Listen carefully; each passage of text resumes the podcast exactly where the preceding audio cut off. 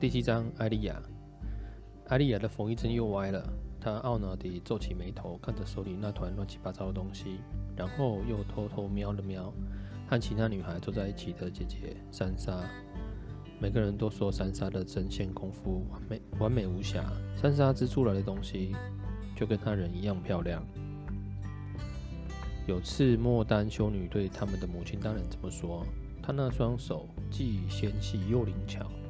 当凯特琳夫人问起艾莉亚的表现时，修女哼了一声，答道：“艾莉亚的手跟铁匠的手没两样。”艾莉亚偷偷环视房间四周，担心莫丹修女会读出她的思想。但是修女今天可没把心思放在她身上，她正坐在萨米米塞拉公主身旁，脸上堆满笑容，口中连声赞美。先前当王后把米塞拉带来加入他们时，修女就说：“她平生可没这种福气，可以指导公主针线女后。”艾莉亚觉得弥赛亚拉的针线也有点歪七扭八，但是从莫莫丹修女的甜言蜜语听起来，旁人绝对想不到。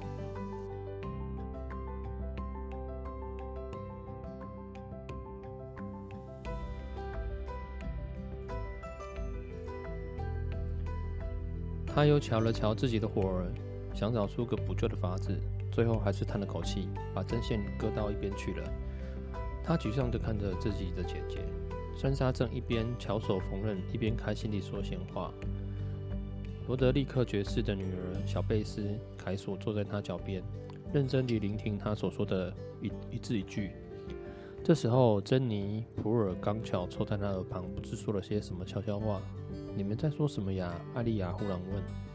珍妮露出吃惊的表情，随即咯咯笑了起来。珊莎，珊莎一脸羞赧，贝斯也面红耳赤，没有人答话。跟我说嘛，艾莉亚说。珍妮偷瞟了那边眼，确定丹莫丹修女没有注意听。恰好弥赛拉说了点话，修女随即和其他侍女一同放声大笑。我们刚刚在说王子的事，珊莎说，声音轻得像一个吻。阿莉亚当然知道姐姐指的是哪一个王子，除了那个高大英俊的乔佛里，还会有谁？先前晚宴的时候，珊莎和他坐在一起，阿莉亚则自然而然的坐在另外那个小胖子旁边了。乔佛里喜欢你姐姐哟，珍妮悄声道，语语气中带着自豪，仿佛这件事是那一手促成似的。她是林东城总管的女儿，也是珊莎最好的朋友。他跟她说，她很漂亮。有一天，他会娶她做新娘子。小贝斯双手环膝，用一种如梦似幻的语调说：“然后，珊莎就会变成全世界的王后喽。”珊莎很有礼貌的脸红了，她脸红起来还是很漂亮。她不管做什么都漂漂亮亮。艾莉亚一肚子不满的想：“贝斯，不要这样瞎编故事。”珊莎纠正身旁的小女孩，同时轻轻拨弄她的头发，好让自己的话听起来不那么严肃。她转向艾莉亚：“好妹妹，你觉得小乔王子怎么样？他实在是个很勇敢的人，你说是不是？”琼恩说：“他看起来像个女孩子。”艾莉亚回答。珊莎叹了口气，继续手中的针线活。可怜的琼恩，她说：“做私生子的难免妒忌别人。”他是我们的哥哥，阿莉亚回绝，很回嘴，却说得大声了。他的声音划破了塔顶午间午后的静谧。丹莫丹修女抬起抬起眼，她有张细瘦的脸，一双锐利的眼睛，还有一张薄得几乎看不到唇的嘴。这张脸仿佛生来就是用于皱眉生气似的。这下她立刻皱起眉头来了。孩子们，你们在说些什么呀？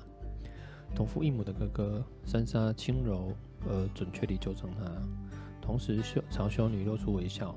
艾莉亚和我刚才正在说，今天能与公主作伴，真是件快乐的事。莫丹修女点头，没错，对我们所有人来说都是莫大的荣幸。米塞拉公主听到这样的恭维，有点迟疑地笑了笑。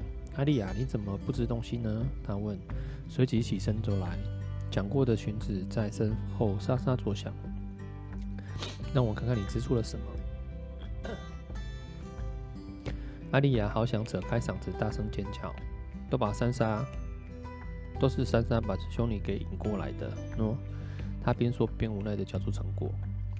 修女仔细检视着手中的棉织织棉。阿丽亚，阿丽亚，阿丽亚，她说这样不行啊，你这样完全不行啊。每个人都在看她，这真是太过分了。珊莎很有教养，不会因为自己的妹妹出丑而展露嘲笑。但真女却在一旁窃笑，连弥赛拉公主也一副怜悯的模样。阿丽亚只觉得眼里充满泪水，她倏地从椅子上站起来，往门的方向冲了过去。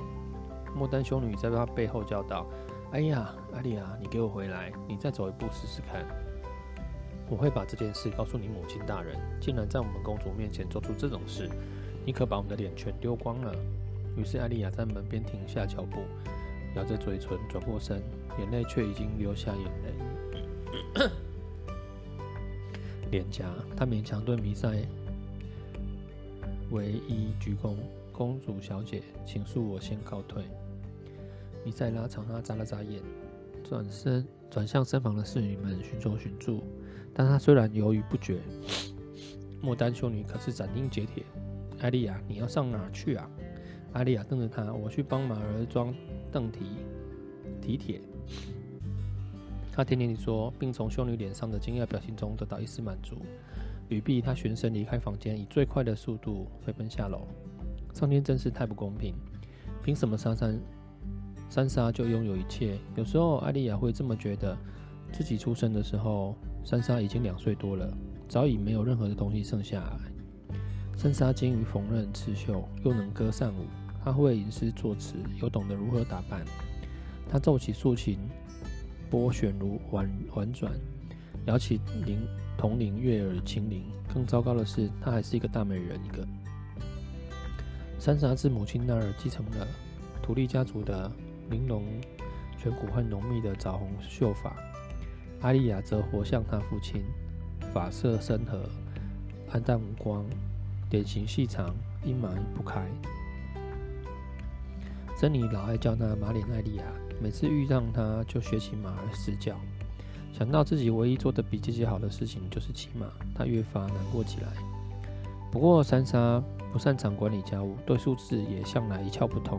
若哪天她真嫁给乔佛里王子，艾莉亚希望她最好有个好管家，否则后果不堪设想。那梅莉亚一直在楼梯底部的守卫室里等着她。一见艾莉亚的身影，他立刻跳起，跳将起来。艾莉亚开心地笑了。就算全世界没有人爱她，最起码还有这只小狼。他们上哪儿都形影不离，不离。那梅莉亚晚上就睡在那房间，蜷缩在床脚下。若非母亲不准，她原本想把小狼一起带去针线室，到时候看着莫丹修女还敢不敢批评她的活儿。艾莉亚为她松绑。那梅莉亚则热切地挺着他的手，她有双黄色的眼珠子，阳光一照，亮得像两枚金币。阿丽亚用传说中率领子民横渡海的战士女王的名讳为小狼命名，自然也引起了不小的骚动。三沙呢，不消说把他的小狼叫做淑女。想到这儿，阿丽亚扮了个鬼脸，紧紧地抱着小狼。那美丽亚舔了舔他的耳朵。养得他咯咯直笑。牡丹修女这时一定已经派人通知他的母亲大人了，所以若他直接回房，一定会被逮个正着。阿丽亚可不想被逮着，她心里有个更好的点子。现在刚好是男孩们在校场上练习比试的时间，她想看看罗伯亲手把勇敢的乔弗里王子打成鼻青脸肿的模样。来吧，他朝那梅莉亚低语，随即起身，迈步飞奔，小狼跟紧。紧跟在后，连接主堡和武器库的紧密桥梁上有扇窗子，可以将整个教场尽收眼底。他要去的地方就是那里。等他气喘吁吁地跑到墓地，却发现琼恩已经靠坐在墙顶上，一只脚无精打采地翘起，顶着下巴。他聚精会神地注意下方的打斗，只等到他们自己的白狼站起来朝他们迎去，方才回过神来。那梅丽亚小心翼翼地靠了过去，白脸已经长得比其他只狼都高，要高大。他嗅了嗅他，轻轻咬了他一下那耳朵，然后反身回去趴下。琼恩狐疑地问看着他：“小妹，你这会不是该上缝纫课吗？”阿丽亚朝着他扮个鬼脸：“我想看他们打架。”他笑道：“那就快过来吧。”阿丽亚爬上窗台，在他身边坐下。下面教堂上的铿铿锵、铿锵锵响顿时传入耳中。可令他大失所望的是，在场纸上比划的只有年纪比较小的几个男孩。布兰全身上下穿着护具，看起来活像被绑在一张羽毛床上。而托曼王子本来就胖，这一模样更是浑圆无比。他们正在老罗利、老罗、老罗德利克爵士的监视下。挥舞木质盾剑，相互攻击。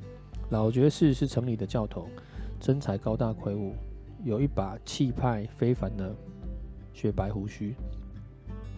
十几个在旁观围观的人正为两个小男孩加油打气，里面喊得最大声的就是罗伯。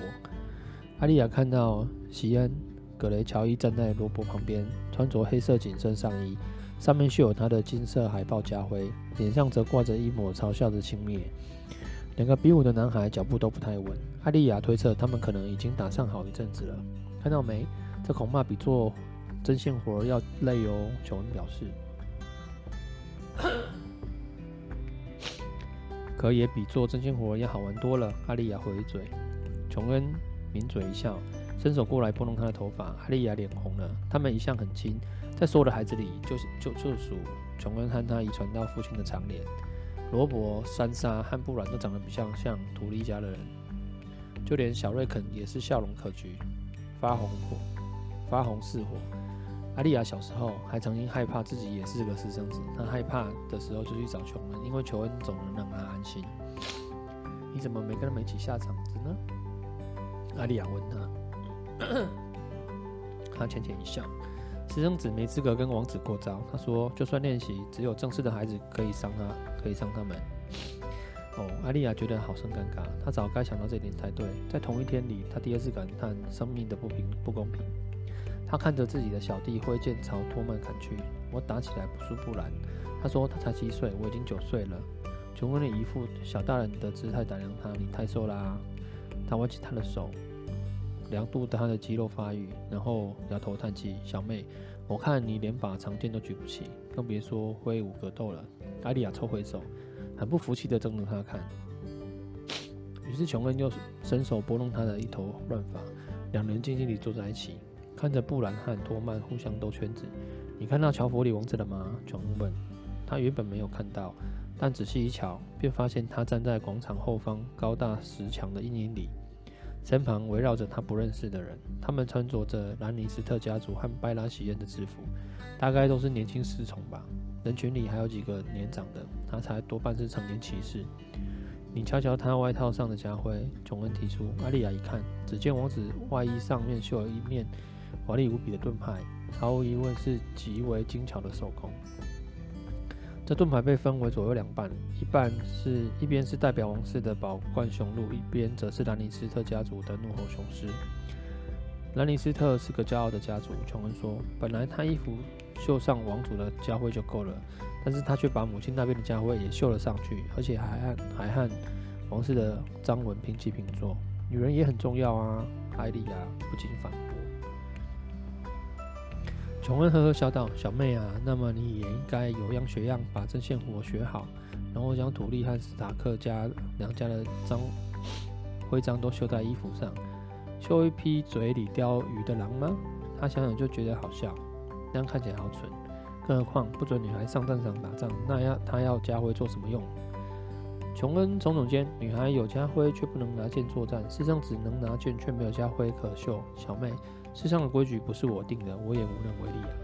下方广广场传来一声大喊，只见托曼王子倒在翻飞尘土里打滚，想站起来却力不从心，外加绑了那堆皮垫护甲，使他整个人看起来只像翻过身的乌龟似的在那挣扎。布兰正高举木剑站在他身旁，准准备等他一站起来就立刻补上一剑。住手！罗德里克爵士吼道，他拉了托曼一把。协助他站起来，打得很好。路易·唐尼斯帮他们把护甲脱掉。他环顾四周，乔弗里王子，罗伯，你们要不要再来一场？罗伯身上虽然还淌流淌着前一行比试的汗水，却迫不及待地踏步向前，乐意之至。乔弗里听到罗德利克爵士的传唤，这会儿也从先前所在阴影里走进阳光。他的头发在太阳照射下亮如金箔，脸上却挂着一副百般无聊的神色。罗德利克爵士，这都是小孩子把戏。席恩·葛雷乔伊不禁放声笑道：“你们俩是小孩子没错呀。罗伯是不是小孩子，我不知道。”乔佛里说：“但我可是正堂堂太王太子，我不想再跟姓史塔克的家族的家伙拿木头玩具挥来挥去了。”小乔，你中箭的次数可比你挥中挥的次数要多啊！罗伯道，你怕了吗？乔佛里面无表情地看着他。哦哟，好恐怖！他说：“咱们的老老战士发话里，兰尼斯特家的侍从回年变相。”琼恩皱眉看着场子上发生的事。乔佛里实在是个不折不扣的混球。他告诉艾莉亚：“罗德立刻就是若有所思地捻捻那撮白胡子。”那请问你有什么想法？他询问王子。我要真刀真枪地打，没问题。罗伯立刻吼回去：“你会后悔的。”教头伸手按住罗伯肩膀，让他冷静。用真剑太危险，我只准你们用比武时的钝剑。乔弗里没搭腔，却有一个身躯高大、半边脸有着明显灼烧痕迹的黑发男子推开旁边的人，挡在王子面前。爵士先生，这可是你的王太子，你算什么？有何资格要他不准用这，不准用那？克里冈，我算林东城的教头，你最好牢牢记住。你们这是专门训练女人的吗？带烧伤的高个子问。他浑身肌肉，壮得像牛，像头牛。我训练的是骑士。罗德利克爵士口气锐利地说：“等他们长大成人，技巧足够纯熟，我自会让他们使用真正的武器。”带烧伤男子转头问罗伯：“小子，你几岁？十四岁。”罗伯道：“我十二岁就杀过人，告诉你，我用的可不是钝剑。”艾莉亚看得出罗伯的自尊心已已然受创，正火冒三丈，快要按捺不住怒气。他对罗德立刻爵士说：“让我用真剑吧，我可以打败他。”不，用钝剑打。罗德立刻爵士回答。乔佛里耸耸肩：“史塔克，我看你就等长大之后再来跟我较量好了。不过也别等到走不动才来哦。”兰尼斯特的人又是一阵哄笑。罗伯的咒骂声响彻整个校场。艾莉亚吃惊地捂住嘴巴。席恩·格雷乔伊捉住罗伯伯的手，没让他朝王子冲去。罗德立刻爵士则又兴冲冲地捏着胡子。乔佛里装装模作样地打了一个哈欠，然后转身对他弟弟说：“走吧，托曼，游戏时间结束了，让孩子们留下来继续玩吧。”此话一出，兰尼斯特的部属们笑得更开心，罗伯也骂得更大声。罗德立刻爵士气得满脸通红，喜恩则是紧紧地抱住罗伯，直到王子一行离去之后才肯松手。琼恩目送他们离去，阿丽亚则看着琼恩，他脸沉静得有如神木林中那泓冷泉。最后，他爬下窗台，好戏结束了。他弯下身子，搔搔白领的耳后跟。小狼也站起身，将他靠过去撒娇：“小妹，你最好还是快回房去。”莫丹修女一定正等着修理你，你躲得越久，到时候处罚就越重。弄不好，她会叫你吃一整天冬天的东西。等到春天冰雪融化，我们就会发现你冰冷的尸体，而缝衣针还牢牢地握在冰冷的手里哟。莉莉亚听完，完全想不出来。我最讨厌女红，她激动地说：“真不公平，这世上没有公平这回事。”琼恩应道，他又拨拨他的乱发，起身走了。白灵安静地跟在他身后。娜梅利亚正准备跟去，走了几步回头，才发现主人没跟来，于是他只好很不情愿的朝反方向去。事情比琼恩料想的还惨，因为等在他房里的可不止莫丹修女，而是莫丹修女和母亲两人。